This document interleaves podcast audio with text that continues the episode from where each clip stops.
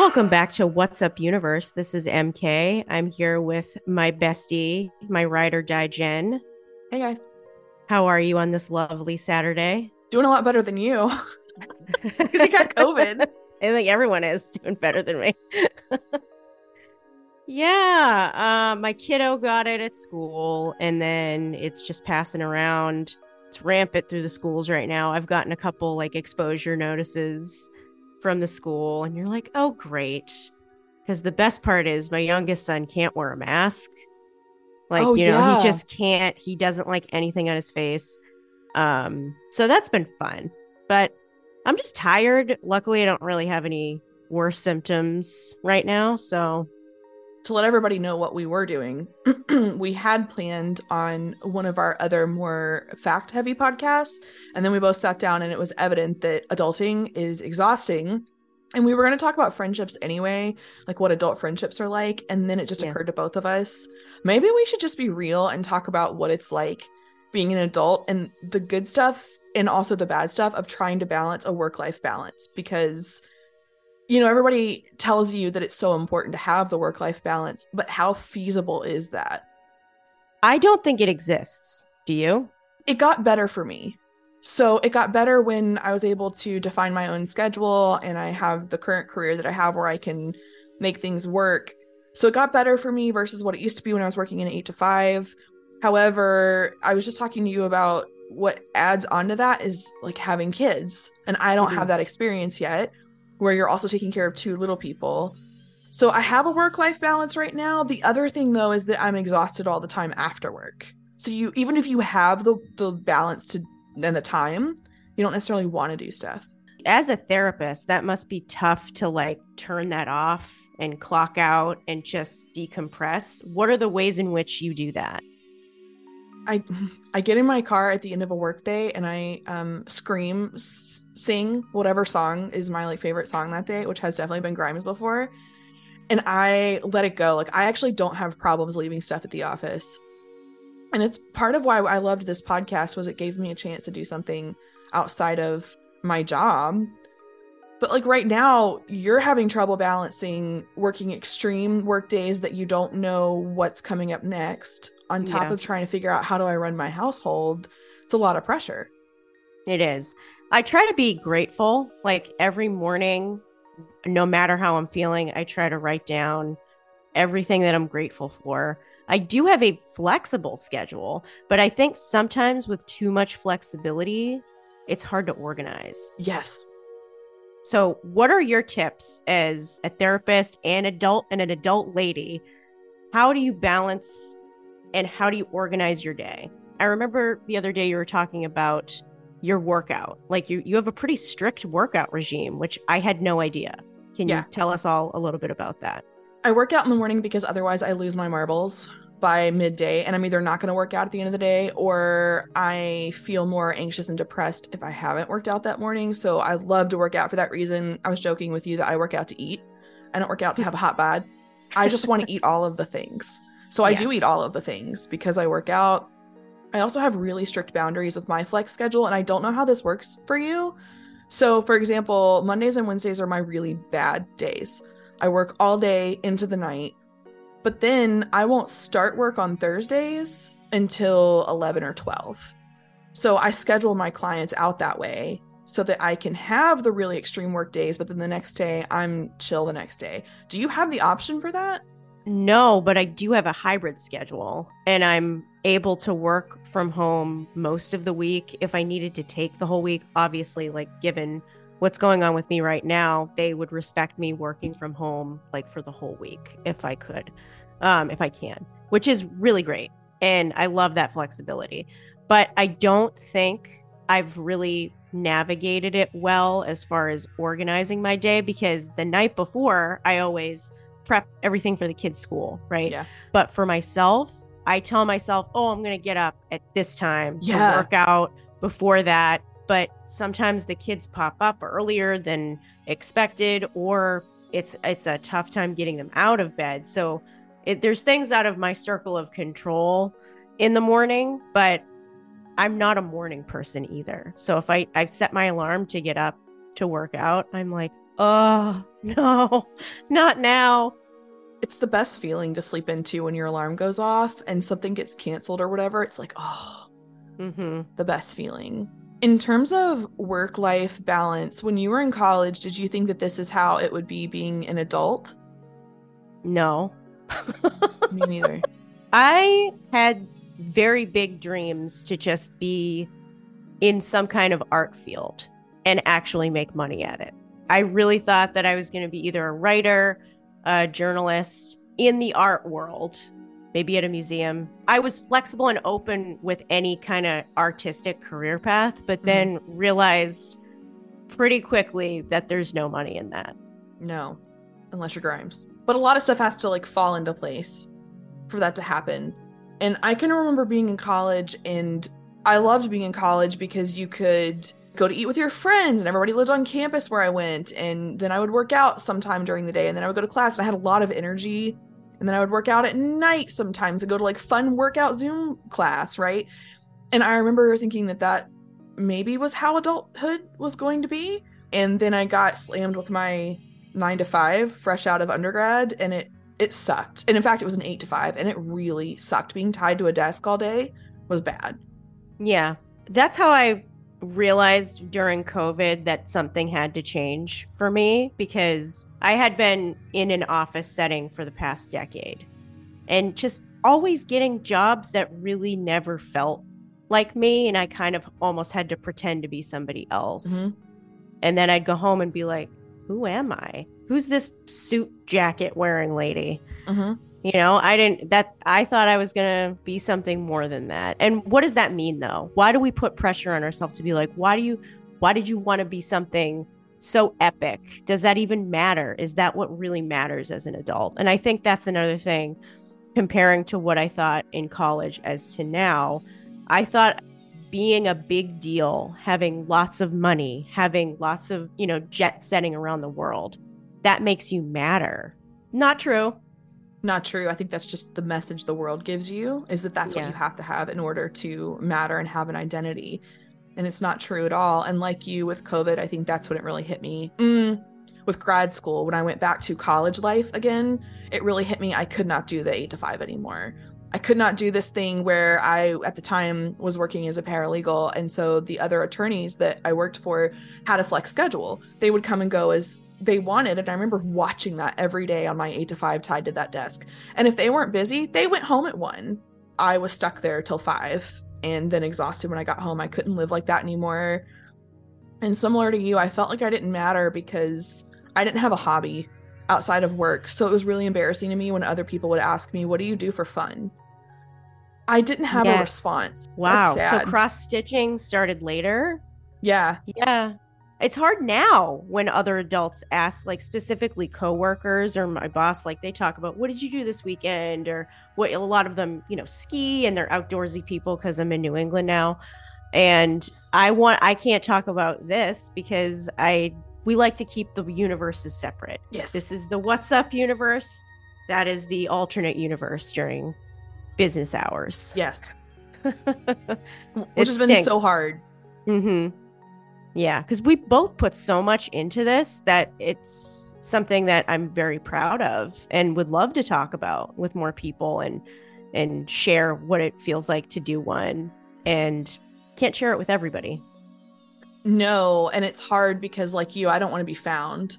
And so it's been like this since I had the memes page. Like that was my entire life for a long time. And then Mhm. you switch to podcasting and you're really proud of it, but I don't want to be found. Not because I'm embarrassed of anything that you and I have ever said. I would be just Right. fine if a coworker or client found my podcast, but I just want a life that's separate from work. So like you, I don't say that I podcast. When did you start cross stitching? Pre-COVID, a family member cross-stitched. And so I asked them to sit down with me and teach me how to do it. And I'm the type of person that doesn't stick with stuff, or at least I was until mm-hmm. adulthood, apparently. And so this family member thought that I would start it and then never do it again. So they taught me really rushed. And I ended up sticking with it. The first cross stitch I made was for my best friend. She had moved into a new house, and I made one that said, This is a crack home, not a crack house, as like a joke. Right? And uh, it took me forever to make it because I had to keep ripping out stitches because I didn't know what I was doing. But thank goodness for YouTube because somebody will teach on YouTube how to do something, and that's how I learned all my stitches and got better at it and learned how to do stuff correctly instead of just winging it. And people think that's cool, but it's still not like what you're talking about. Where I have coworkers too, where they like do stuff on weekends. They go on like weekend trips. Number one, yeah. I don't have the funds for that. Yeah. Number two, I don't have the energy for that. I don't know how they do it. I have a coworker, all three of her kids play sports and she'll have to like run to one game, go to another game. She coaches some games and then she has the same job as me. And I'm like, how do you have the energy to sustain this? Every end of year, I'm like, I'm going to change this. I'm going to, you know, try to have a more built out schedule. I joined a mentor group for women in my field and we had our first meeting a couple weeks ago, and it was great. Everybody had like the same concerns, and we all have goals that we present. And one of my goals is creating a routine because I'm not very good at that. I feel like I'm type A adjacent. I'm always around people that are type A, but there's parts of me that I know are not truly type A. So I have to really work at it. That makes sense to me because you're talking to the most type A person ever that has every hour of the day written down about what I'm going to do. Because otherwise, mm-hmm. I fall apart with anxiety. That's the only reason I do it. It's why I have a control issue because of the anxiety. And you just mentioned something with the mentor support circle. One of the things that I think has been really important as an adult is connection because to any college child listening, it's really easy to make connections when you are in high school and elementary school and undergrad because the people are just there in front of you what becomes really difficult is when you become an adult and you are stuck to a circle of people you may or may not like at work. Mm-hmm. Or you work a job where there aren't many people your age at work to make friends with. Something that I've found to be very common in other adults is loneliness. I was very lonely for a mm-hmm. long time, but and I have a wonderful marriage, great relationship. He is my best friend but you need friends outside of that. And people told me that time and time again. And I was that girlfriend. I'm like a serial monogamous person, always have been. And I would inadvertently dump friends because that guy likes me, right? Yeah. So I'm going to go hang out with that guy. And that's a huge mistake. Don't ever put everything into your relationship and then not focus on what you need, the friends that you need. Keep them close because I've lost a lot of friendships over the years that could have potentially been saved. But again, a relationship like that is a two way street. It is on them just as, much as it on you. So there's a really great quote from one of my favorite theologians named C.S. Lewis, and he says, Friendship is unnecessary, like philosophy, like art, like the universe itself. It has no survival value. Rather, it's one of those things which give value to survival. And I 100% agree. So we're told that friendship's really important. I can rattle off facts about how people live longer when they have good friends. Their mental health is better when they have good friends. What becomes difficult though is finding your tribe. It's the right type of person who is emotionally safe. That's tough. How do you find someone that's emotionally safe? You kind of just have to take that chance, right?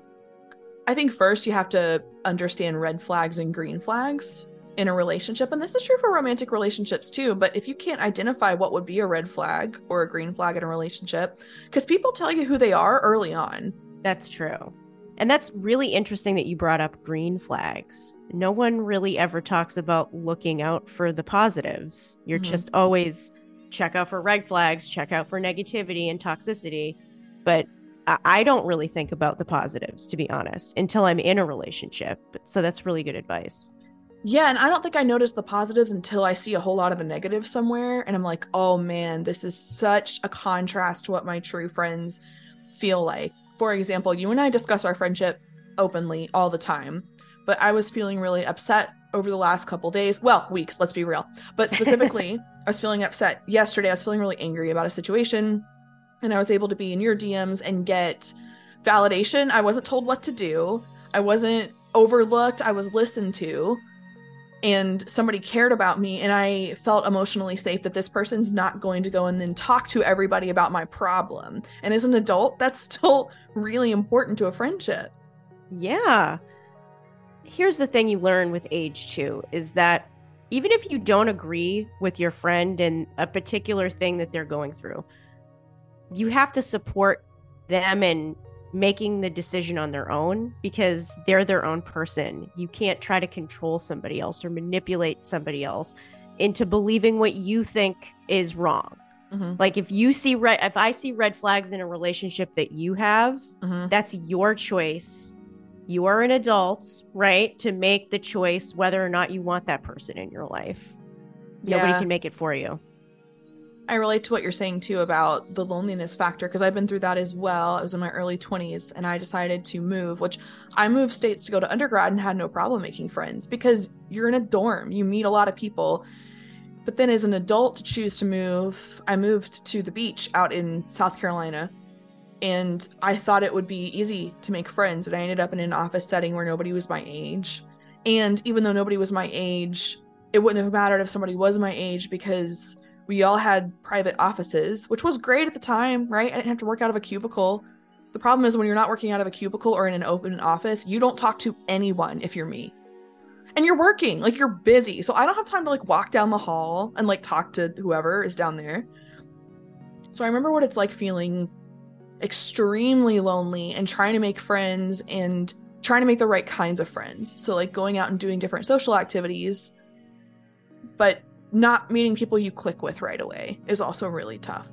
Yes. And circling back to like the office setting, I find it and have always found it particularly challenging to strategically make friends yep. in that setting because they they're your peers, colleagues. Yep. You're out for the same jobs potentially. So you have to really be careful how vulnerable you are. That's yes. always been tough for me. Yes. How have you navigated around that? Do you feel like you've still made friends at work or you're pretty, you know, guarded about who you talk to? I try. I always make an attempt and then find out whether or not they're the good person or the bad person. I kind of, you know, I like who I like and and will try to have conversations with people, but you can't trust everybody. No, I've made think, that mistake. Yeah, and that's part of the issue with adult friendships. I mean, any friendship, no matter how old you are, is you got to take the risk. Is this person going to be worth it? And are you going to give them the chance until they prove otherwise? It's a risk. Yeah. I I think I like to be honest. I'm an honest person and maybe sometimes too honest at work with how I'm feeling anyways, not just like saying ridiculous things. It's I I've had a lot of loneliness. So mm-hmm. when I get the opportunity to talk to other humans, sometimes maybe I go a little too deep with people that I shouldn't be deep with. Mm-hmm. That's still a learning curve for me. Yeah. So you feel like you're being vulnerable with people that you don't necessarily know are safe yet. Yeah. How, I mean, how else are you going to find out if someone's safe unless you take a chance? Yeah i think some so much of this comes down to risk and we're not alone that we feel lonely. Um, according to psych central in general this is based on 2021 survey data the average person in america has between three and five close friends. According to this survey almost half 49% report having three or fewer close friends and over one third report having between four and nine close friends. If you had polled me in undergrad i would have said oh i have like 10 close friends. If you had pulled me as an adult, depends on what part of my adulthood, I would have said like one to two. I would have always said one to three, maybe. Yeah. You know, I I had a group of girlfriends in college and we had our moments where we felt really close, but you know, we graduated and we didn't all live in the same area and we grew up and and moved on and that's that's another sad part part about adulting is that friendships that you really thought would last the long haul are not going to and that's okay you're a different person you grow and you learn and you change we don't all stay the same no, and I'm always fascinated by people that kept the same friends since like high school or childhood. I'm not that person. I am a seasonal friendship person. I don't mean to be, it's not on purpose. So every season of my life, I make friends, and then gradually we move apart, and I make new friends at wherever I'm at. that's new. And I don't know if that's healthy necessarily, but I'm okay with it. Do, I mean, do you feel like you've ever been that way? I've had a lot of change, like location change in my life where I've moved around a lot. So it naturally would happen because my whole life changed. But I was always, as a child, close with guys. Mm-hmm. Like I, w- I was always the girl hanging out with guys. I really didn't have too many girlfriends. And I think that does come back to my relationship with my mom. And I would see her when her friendships, and all she would do is like s- talk smack on them and gossip. And she hardly any had any friends around her because of that, because she had a big mouth. She couldn't keep secrets. And uh, like I would see all this negative behavior, and she's lonely and angry, and she's isolated herself and that was the example I saw as like someone with female relationships. So I kind of always would gravitate towards guys. So I was always hanging out with guys and I had some girlfriends, but they there would always be drama. And mm-hmm. maybe it was me, maybe sometimes it was them, but it was exhausting. So, well, you've even mentioned recently mommy groups mm-hmm. being very much the same way. Yes, where I live right now, a lot of the women have known each other since like preschool and they've grown up here and their kids are here so they have their whole like foundation already built and they don't want any new guests new people and i've heard people say that not specifically to me but they were sharing oh you know they're not very accepting here and they have they're all set with friendships and they'll tell you that okay well if you want to be a person that doesn't want to grow and meet new people and explore new friendships, then maybe we're not fit for each other anyways. Yeah. Which I think just adds to that feeling as a mom of of questioning yourself and wondering if, if you're the type of person that other people want to spend time with, even though that's ridiculous. I can't imagine if I was a mom in those groups, I would wonder what was wrong with me, even though you know it's not you. Yeah. Yeah.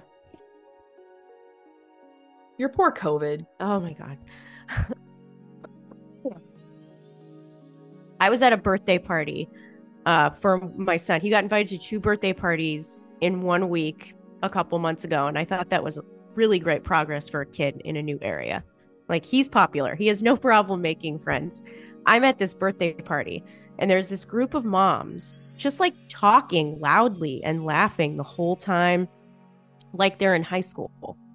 And then the kids, you know, we're all supposed to be kind of watching the kids, I guess. I don't really know what you're supposed to do in these settings. Yeah, right. you just sit there. Okay, well, cake time. All right. Um, so I would just watch them and I'm like, you're not even watching your kids. You're just like gossiping and laughing. And I was like, that's not the right setting for this, I don't think. And I immediately felt like I was back in high school and there were the girls at lunch laughing and i'm oh wondering are they laughing at me? Is there something you know? It just immediately put me back into that like are you going to shove me into a locker? Yeah. I had a really i can't say traumatic traumatic's the wrong word that's too intense but i had a really difficult high school experience which ended up being good because it taught me that i loved reading. I lost all my friends in high school for various reasons and it happened within one year it was my junior year so I had one more year to get through, and I was incredibly depressed at the time. So I realized that you could read instead of socializing in between classes. Who'd have thought? Right? So I picked up Stephen King at that time. And so I just always had a Stephen King book with me in between classes when everybody else is like socializing or whatever.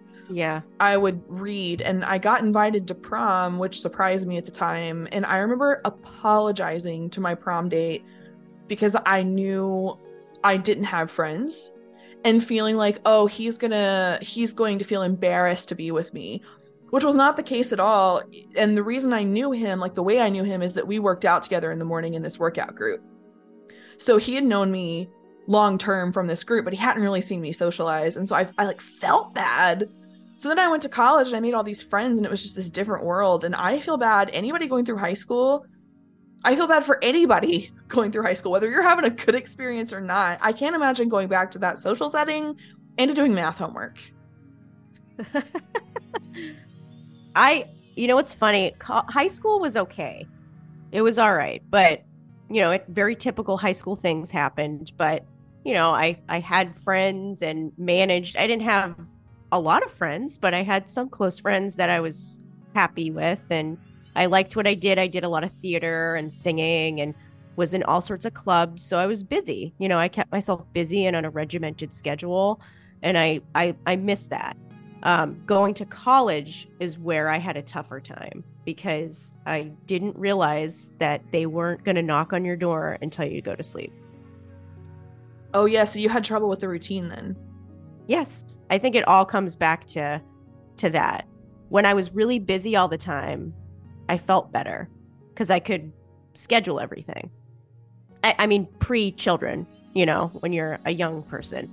But when I got to college, it was like, you know, you don't have the same classes every day. You only have a, you know, there are some days maybe you only have one class or no classes. So you're just uh, what do I do? And I became reclusive. Oh, yeah. I would just, I deep dove into music. Um, that's what I was studying at the time. So I just, that came, became my whole life. I would ch- chat a lot online with my old friends. I would be in Boston a lot visiting my friends from high school. It was very hard separating and I think I missed out on a lot of opportunities to make friends in college because I kind of freaked out and closed myself off. Yeah, so you and I had totally opposite experiences with college then. Yeah. It got a little better over time, but I picked a school where I thought I was meeting other like minded people. And I did, but I realized I don't really like those people. And it made me think maybe I don't really like me maybe I need to work on me. what was it that you saw in those other people at the time before you maybe saw it in yourself that you thought, wow, this isn't the type of people I want to surround myself with? Very, it was before the term woke, like very liberal, um, artsy people. But again, these people came from very wealthy families. Oh, yeah. And I came into this with not that at all. And I got angry and resentful that why wasn't that my life? Why did they get piano lessons since they were two? And I would have teachers tell me, well, they had a privileged life and you didn't. They would say things like that to me. So I would just be like, oh, well, of course I'm not good enough. I'm never going to be. Yeah. Yeah. You came into this world with a crappy set of cards that you were dealt. And so why would you think that things are going to get any better? Yeah. I try not to see it that way anymore. Yeah. You know, they it is what it is. I'm here and I have my own life and I don't want to think that I'm less than. But there are situations still whether it's at work, like work trips or just situations where I'm out where I just feel less than. Like an overwhelming tidal wave of like you are not good enough and it's like all at once and in that moment. And I navigate around. You know, you're in public, you can't be like, whoa. Yeah. but I think I've recognizing it now and not just letting it make me depressed and not understand where it's coming from. I try to. You've seen the movie Dreamcatcher, right? Mm-hmm. The Stephen King one, where the guy has that like the he's locked in his mind. I tr- I always imagine that we're on a Stephen King topic. Love know? it. Where I lock that that anxious person in a room. Like I lock them in there. They're in there. They can flip out in there. They can throw everything they want, but I don't need to deal with it mm-hmm. right now. That's their problem. Mm-hmm. You know, I try to separate it like that. That sounds crazy, but it has helped me to like have visual aids like that to keep it in check. Because otherwise, you're just you're never gonna get through or never feel like you have enough confidence. Like confidence is still coming up in my conversations with my my work. You seem insecure. You seem like you don't have confidence. Well, when life has told you that you're not good enough so much, it does affect you. Yeah. And by the way, you're using imagery there, which is an awesome coping skill. Another coping skill you can use from a cognitive behavioral therapy standpoint is to ask yourself, what's the evidence that I'm not good enough. In that moment, the imagery is perfect. Later on during the night, it's good to ask yourself and have your brain reason through what's the evidence that I'm not good enough at this? Yeah. Because I know you, and I know, especially at work, there's not evidence. No, no. I, it's it's back to that imposter syndrome, Yeah. and I think I don't know if you notice this with with your clients. I I suspect more women have that than men, Mhm. just because we're kind of. I was raised to lean on a man, you know, because that's how my dad was. He took care of everything, so you find somebody to take care of everything. Like you can have dreams, you can do whatever you want, but you're still a woman. You're not as good as a man. hmm Yeah, I think so much of it comes back from childhood because you and I have had to talk through confidence before Mhm. because I've seen moments where you felt really hard on yourself. And I'm wondering where this is coming from, and then realizing that's you. You beat yourself up a lot sometimes because you get stuck in this spiral. I Yeah. think from how you were raised and Mhm. how you've learned to beat yourself up. Mm-hmm. You said something once that pretty much changed how I think about it. That I'm I'm ref- self-reflective to the point of no return, and I was like, that is such a, a spot-on description of it because I try to work through my issues on my own and talk it out, and sometimes that's not good. And if you don't have like a mediator or a therapist or somebody to bounce it off of, you're kind of just spiraling. I think one of the things that worked out really well early on in our friendship before we were deeper friends is you would always be honest about, I feel this way. And so I, Mhm. f- I feel like I'm less than. I feel like whatever it was that you were worried about, whether or not it made quote unquote logical sense at the time or not, you were always honest. And that helped me understand what you're going through so that then we could come to a resolution. And that was really early on. Yeah. Yeah. I think it's really changed my life to have a friend like you because having emotionally safe people that you can turn to and throughout the week just be able to be like, hey, this is how I'm feeling right now. And you don't feel like you're emotionally dumping. It's a safe space where you both can do that. That's a hard relationship and, you know, component of a relationship to navigate and nurture and grow. I mean, I don't think I've had many relationships where I felt that way. I think too, the reason why that feels so emotionally safe is that you have to have somebody on the other end who can tell you what their boundaries are when it's not a good day for them. hmm So one of the things I learned to do early on with friendships in grad school would be to check in with my friends. Like, are you okay to listen to this right now? Like, I'm really emotional. Are you okay to listen to this right now? Or are you overwhelmed with your life and your career so that I need to rely on somebody else right now? And I think that's a very emotionally vulnerable thing to do too, is to be honest with your friends. I can't handle this right now. Yeah. Um, or I'm busy right now. Um, but I will get back to you. Yeah. You do say that too. Sometimes you're like, I'm, you know, I can't listen to voice message right now in the middle of something, but I will circle back with you. Hope everything is okay. Very supportive. And it, it just takes that little, you know, it's not much effort to just be supportive. And I think that's where people go wrong in relationships because I look at my husband's friendships. He pretty much does 100% of the work. Yep. I feel like that's common. And he tells me that's how relationships are. And um no. he's he he's okay with people. He accepts people for who they are. And that comes with people that are not exactly nice, make efforts. So he's always just kind of set the bar low for the people he would allow in his life. Not that he's always surrounding himself with toxic people. Sometimes they are. You know, it does relate back to, you know, the friendships he had and the relationships he's had growing up, where he he felt like he just couldn't really be heard. Because he doesn't really turn to anybody besides me and maybe you know his his dad or people that are really really close to him with his problems. He's not one to ever open up which i think is you shouldn't be that way either. You should find people where you can open up And I think that's a risk too. It's so hard to find those people that you feel comfortable opening up that they it's not that they necessarily say the right things back. It's their attitude towards you when you're like, "Hey, I really need to talk." That they can reflect back to you how you're feeling, that they can validate for you why you're feeling the way you're feeling and keep it safe. So, for example, last night I was talking to you and I was talking to Jack about a situation that's difficult for me and not only do you both listen really well but you don't then automatically jump into problem solving of like here's what you should do or mock me for mm. feeling the way I do or mock me for how I chose to handle a situation versus how you maybe would have. Because I feel like I've experienced that in friendships before. Like, why'd you do that? This is like the yeah. dumbest thing you could have done. And I know that somebody is kidding, but I take that stuff very personally. I'm very sensitive to what people say to me.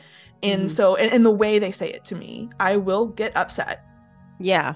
Well, I know that about you. And I know that you love and care about the people that you surround in your life. So if you're coming to me for advice about that, I know how precious that is to you. So I'm, of course, going to respect your feelings, but also come from a place where I'm validating your feelings, but at the same time, cons- how do you balance that concern? Because as a friend, there are things that you want to share where you have concerns, like you don't want to see your friend get hurt. Yeah. But I think you took that risk even yesterday to say, here's the concern I have, which is hard to go out on a limb and say it. And mm-hmm. I think mm-hmm. takes humility from the listener to say, like, I I see your point and I could be wrong here. Yeah. Because again, I'm not in your relationship. I have no and we're also for I hate to say we're virtual. I'm, we're more than virtual friends, but a lot of you know, I don't. If you have friends that I I haven't really seen you together, yes, so I see you, you know, you have a online relationship with somebody else. I have no visibility to what that looks like, nor should I. It has nothing to do with me. But if I see things that you're sharing, it concerns me. And if there's other things that come about that have, you know, laid out a pattern of this behavior, then it does worry me just because I've gotten to a place in my life where if I see any red flags in people that are just going to make my life harder, it's not it's not worth it. No. I agree. And I think this is why though you need friends that are going to tell you the truth about what's going on or how they see it. And so apparently, according to the Survey Center on American Life Findings in 2021, the number of close friendships that Americans report having has declined over the past several decades. Of course, women are far more likely than men to receive emotional support from their friends. And this whole why women no no no this whole number of close friendships has declined over the past couple decades. What are your hypotheses on why that is? Why there are less friendships, people having yeah. close friendships? Probably because of the internet. uh, I'm sure COVID has has led to a lot of that and i don't know if they're looking at people's online friendships as well as real life friendships but i mean i think we're just living in an increasingly disconnected world even though we have all of these social media platforms. And it seems like we're getting to a place where we are more connected but it's all virtual. You know there there are times where we you know we're talking and we're preparing this podcast and I get off and I go back into my real physical world life. And I think about how much I would love to just hug you or just like high five you or go out for coffee or do something in real life and it makes me sad.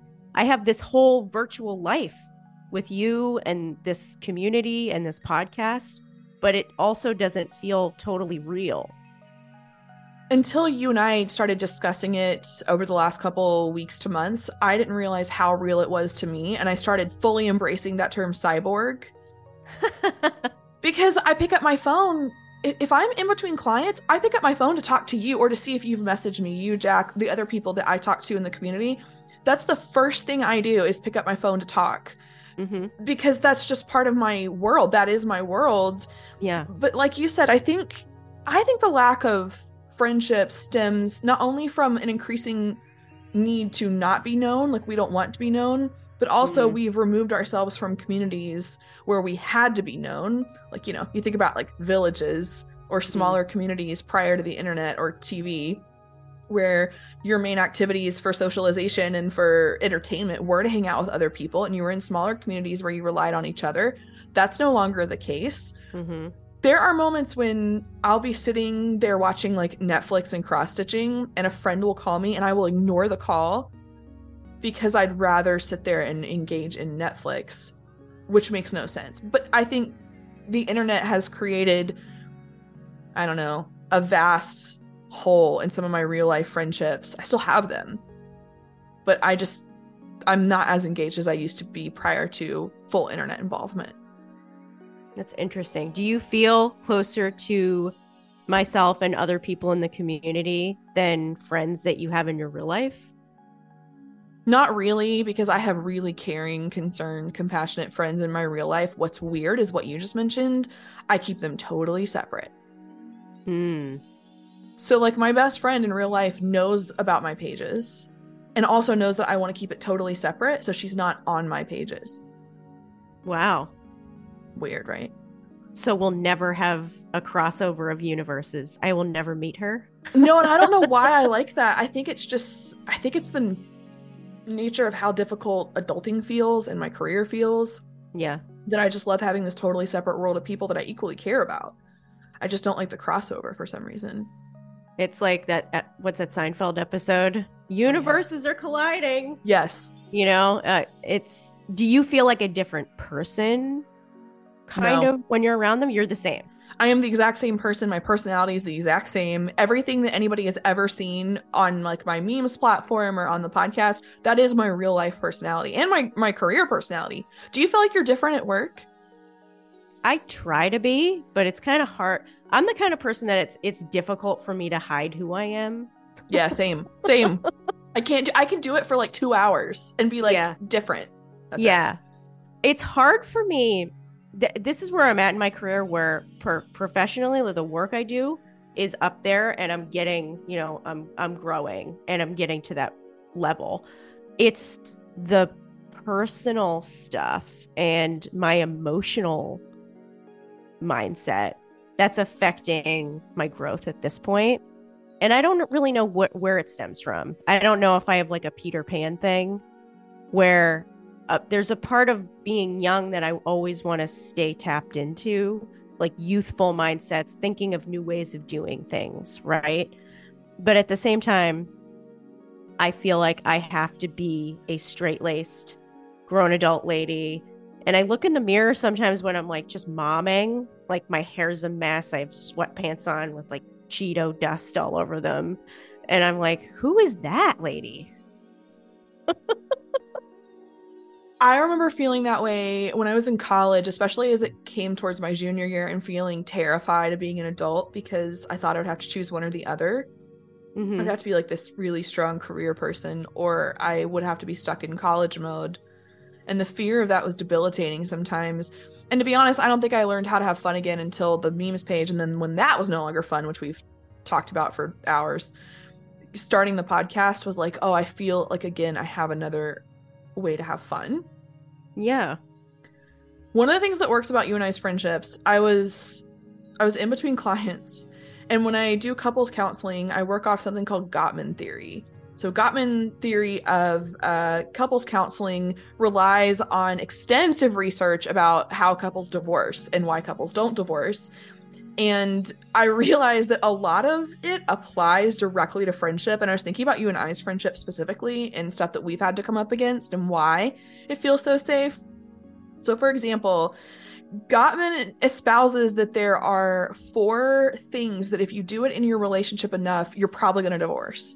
So mm. um, you have to be wary of these things. And then they provide antidotes to those things. So the four things are criticism, contempt, defensiveness and stonewalling. So if this is how you're communicating with your partner, stop it because that's going to get you nowhere and causes uh, anger to build up over time. So criticism, for example, is obvious. It's verbally attacking the person that you're talking to. Contempt is attacking sense of self with an intent to insult or abuse the other person.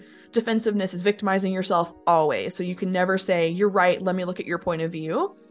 And then stonewalling is when you are just withdrawing completely. So instead of even having the conversation, I'm cutting myself off from you and I'm just going to go about my day and shove it under the rug. And I realized how good we both are at the antidotes to this. So, for example, I was mm. talking to you yesterday about gentle startup. Soft startup, gentle startup is the antidote to criticism.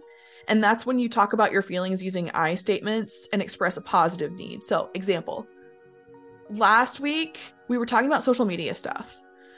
And you were rightfully frustrated with me about some some stuff I was doing on our social media. And the way you started the conversation was not, "Hey, I'm I'm really pissed about what's going on with this and can you back out for 2 seconds?" which is what you could have done, right? Instead, I don't know if you remember the way you started the conversation. You sent me a voice message that said, Hey, I really want us to meet and talk about this because I thought we decided on one thing and it looks like it's something else. And I just want to have a conversation about it, which then immediately clicked in my mind oh, shoot, we did talk about that. But I would have gotten really angry and defensive if you had come at me in a really hard way, which a lot of people do. We, it's not just our friendship, we are coworkers too, mm-hmm. right? And when you approach somebody with something that you just want clarity on, right? Yep. You don't want to attack anyone for any reason because again, that wasn't your intent and I know that wasn't your intent. So just clarifying what's going on and having a conversation and that's why I sent a voice message because yes. a lot of stuff can be mistranslated in writing believe me, work emails, you know, sometimes you're like, I'm just going to go talk to them. I want some clarity. This is yeah. ridiculous. You know, um, if, if you put too harsh language, so it's going to put someone immediately on the defensive. If you want to, if you care about the person and want to have a conversation, you naturally, I think, approach it in a way yes that's gentle yes agreed and if you have that emotional trust there that you know that they're not trying to screw you over, which we talked about on the last podcast. The yeah. second antidote, so it's the antidote to contempt, is building a culture of appreciation. So reminding yourself of your partner's positive qualities and find gratitude for positive actions. Another thing that has been very important to me as a human being, but then I met a partner that is also really good at that because I found the more moments you can take to say thank you for the small stuff, but it does add up. So mm-hmm. we thank each other all the time for the smaller stuff because that stuff means something. Mm-hmm. Well, and just like all the support, for example, like I tell you how tough work is sometimes because you know it's it's work. That that it's called work for a reason. and you just will start my day being like, "Hey, I'm thinking about you right now." do you know how much that totally changes my entire day. Just that one sentence, mm-hmm. knowing somebody was thinking about me and and made the effort to do that. Like that that's love, that's appreciation. That makes you feel warm and and also more confident as a person. I didn't realize the lack of friendships in my life resulting in insecurity because mm-hmm. I didn't have that appreciation or support told to me because the people weren't around a hundred percent. So then you're you're having to make up thing or scenarios in your own head of what's going on when you really need that other person to come in and remind you of the truth about yourself sometimes mm-hmm. of how you are this amazing person. And so with the culture of appreciation, I'm assuming you've also been in this situation with a job. You know about my last agency job. And part of why I called it quits, there was a lot of reasons why I called it quits, and MK was along for the ride early on at that point. and um, I had gone when I first got that job. I had a boss who I'm very close with, who's still my mentor as a therapist, who was awesome, appreciated me, appreciated my boundaries, appreciated my time, which we both had for each other. And then I was transferred to another boss who had none of those things, would like call me after hours and expect me to do work after hours and on weekends and never said thank you. And I never thought that would be something that bothered me because it's like, oh, you know, why should she have to say thank you for me just doing my job? That's that like builds resentment really quickly when you feel like they don't appreciate anything I do, even if it's super small. No, it, I've had bosses that would only thank me if other people had visibility to it so they could show that they care, but they yep. don't really care. You're not really a person to yep. them. I'm lucky to be in a situation now where that's not the case. But again, you know, I've had a long track record of people that don't care about me as a person. And I understand there has to be some boundary there. They are your supervisor. They can't just be chummy with you and here and and be emotionally safe with you really. Like that's not their position to do that. In some instances, that's pretty much totally inappropriate. But there has to be a grateful and appreciative attitude from a boss to a you know their direct report you know whoever's directly reporting to them because otherwise why would you want to work for somebody that's not respecting you no, and I think especially if you struggle with confidence, which I think a lot of people do, we just talked about this, it means a lot to hear from your supervisor, thank you. Even if it's just an email that's that, that directly says, Thank you for the report you just sent me. Or great job. You know, how about a great job, well done every once in a while? Not all the time, but yes. sometimes. So I'm super expressive in general. And so whenever I see stuff from you that I'm like, oh, that looks so good. Like we did, we did, um, we did, you did backgrounds recently on TikTok. And I think it's the first social media thing you did that I don't know how to do or I've never done before. What? And it like it made our clips look so good. I like I like freak out. You don't see me in the background, but I'm like, oh. like well, you so message good. me. That's a great like that. You're like, oh, that looks great, or you're very supportive of everything we do together. Yeah. You know, and it's taken me a while to kind of get the reins of social media. We talked about this before because you've had so many years of experience. So I'm doing everything I can to up my game and for you to appreciate and acknowledge that like means the world to me. So it makes me work harder. Yeah, because I see it as really rude if you are not expressing how you feel to somebody that you're working with because then they have to wonder, do they yeah. like what I just put up? Do they like how I like you're, you're very um expressive in gratitude about like my editing, for example, when something you notice something. Because otherwise I think you're left wondering, and I'm a super confident person, but I think you're left wondering like, oh, we we work as partners, and I care about their opinion, so I want them to be happy with what mm-hmm. we're putting out mutually. Yes, it does matter. Taking responsibility yeah. is the antidote to defensiveness and being able to say, I'm sorry for this part. I see where you're coming from which I feel like I learned this skill a couple years ago. And honestly, once you learn how to take responsibility, it doesn't hurt. It's not like a blow to pride. It's like riding a bicycle. Yeah. But once you take the training wheels off, it's so easy to be like, you know what? I messed up. I'm going to take full accountability. I'm really sorry. And that's all I can do. And you can accept that or not accept that. That's, that's all, you know, yes. and we can move on. Let's just move on. Because yes. I have a tendency to overthink and a lot of times that was connected to being defensive. And I grew up in a very defensive household where a lot of times people were not taking accountability for their behavior or their actions. And I was like that a lot of my life through adult young adulthood where I just couldn't see anybody else's perspective. I knew everything. I was right all the time. And really, I was mistaking insecure, you know, confidence for insecurity. I was just very insecure. But since I embraced that at work, like if you've made mistakes at work, which I have, you know, sometimes you're like, it's debilitating because you don't know what it's going to lead to. Not totally major mistakes, but something little that your boss may want to talk to you about and, you know, help you navigate through or offer some advice. And you have to just be willing to be open and and move through that. Otherwise you're just going to remain defensive and not learn or grow as a person. You have to take initiative and work on the things that you mess up. Yes and that's how i used to be. What you're describing is how i used to be. And because i'm so confident in type a i could find a way to make it your fault. Like I could find a way to manipulate somebody else into thinking it was their fault and I would never take responsibility for anything and then like you said it's like it's like um it's like what you said about the bicycle with the training wheels off. Once i learned how to say sorry and sucked it up enough to tell somebody you're right i'm wrong once you do that a couple times it just becomes norm to be like oh shoot you're right. Otherwise yeah. i feel like you're gonna have a really tough time adulting at work in your relationships and in your friendships. Yes but there there can be a point where you can be the person that over apologizes oh, which yes. I tend to do sometimes too. And that kind of ties into the overthinking and insecurity as well. If you're overly apologizing for something you're taking accountability for, and the person's like, okay, I get it, like, relax. you're like, oh no, I went overboard with apologizing.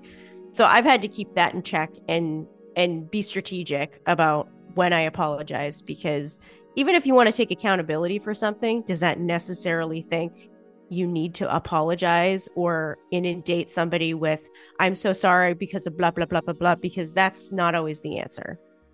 No, it's not. And then that actually gets in the way of your communication because then the other person feels like they need to soothe you. Yes. Because you're freaking out, then it becomes the opposite of an apology. It's like, now I'm responsible for your emotions to make sure you're okay. Yeah. So then they won't want to come to you and tell you about anything that may be a mistake or not because they'll they're going to have to talk you off the ledge. Yes. Uh, the antidote to stonewalling, which is where you just don't talk to your partner, is to uh, physiologically self soothe. So take that break and spend time doing something soothing and distracting until you're ready to come back and have the conversation. I'm going to ask you how you are with this because um, this is the one I struggle with most. And I've actually said sorry to you before over this. I want to have a conversation immediately regardless of whether or not I know I'm calm or not, and regardless of whether or not I know that it was actually an internal trigger that caused me to go off about something mm. and not somebody else's fault.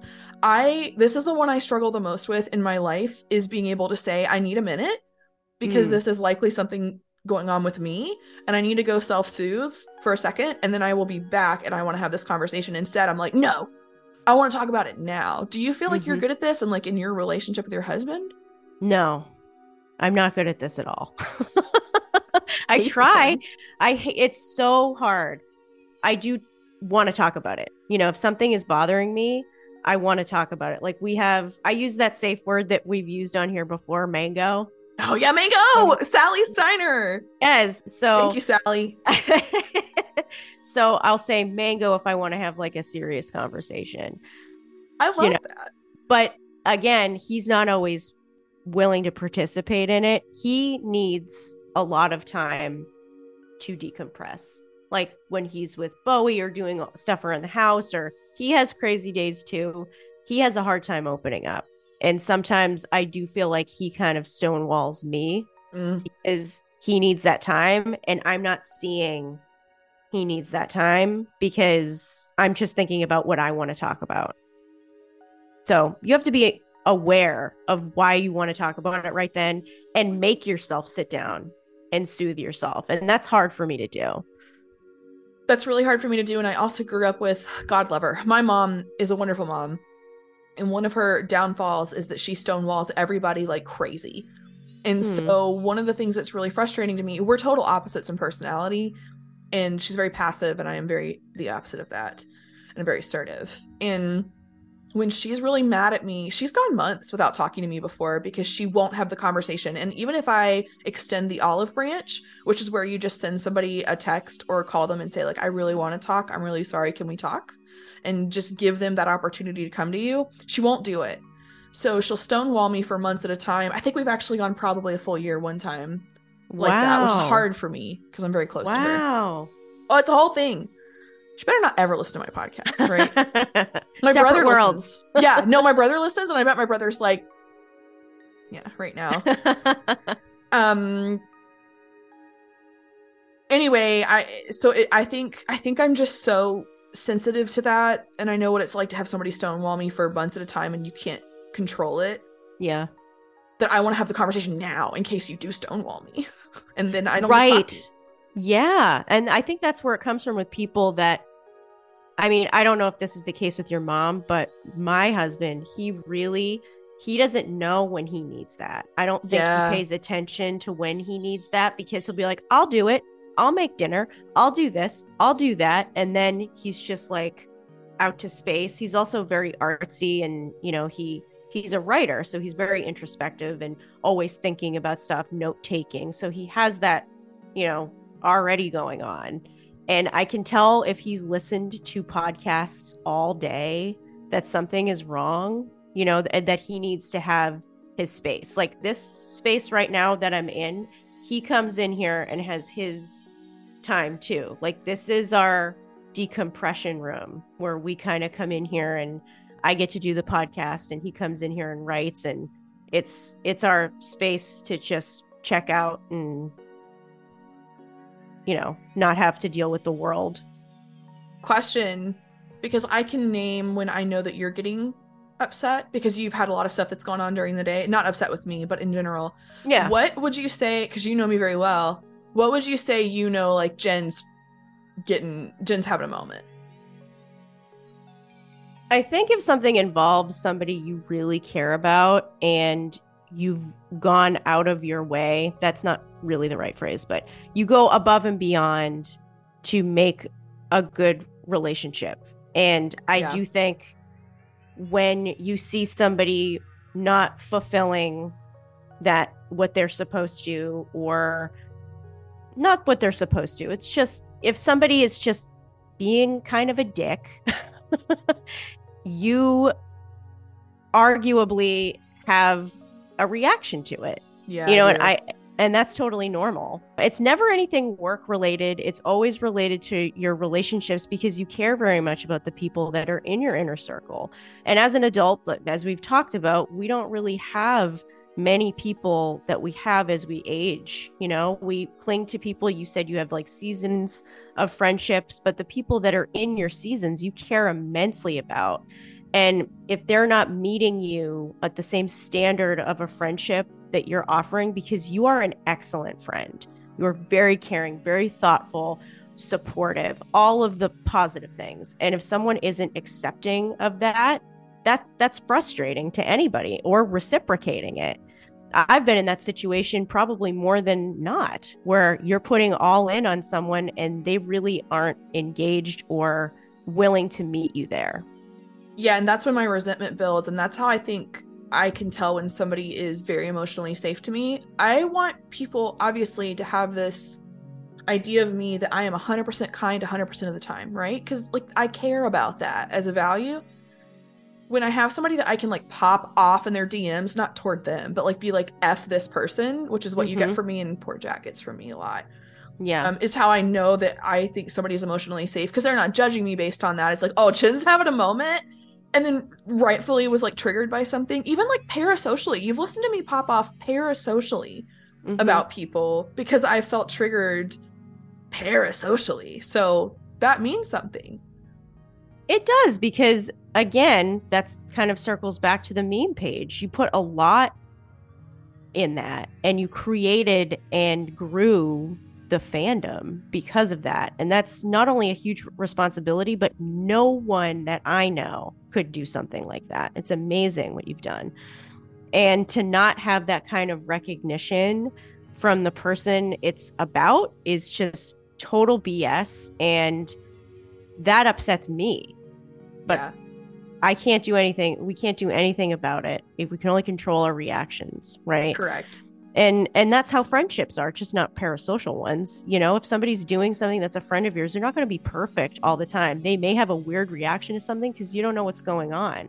And we've talked about that earlier in this podcast that you have to just approach them gently with what you have going on and not just dump on them with what's going on with you. It's a it's almost like a tango.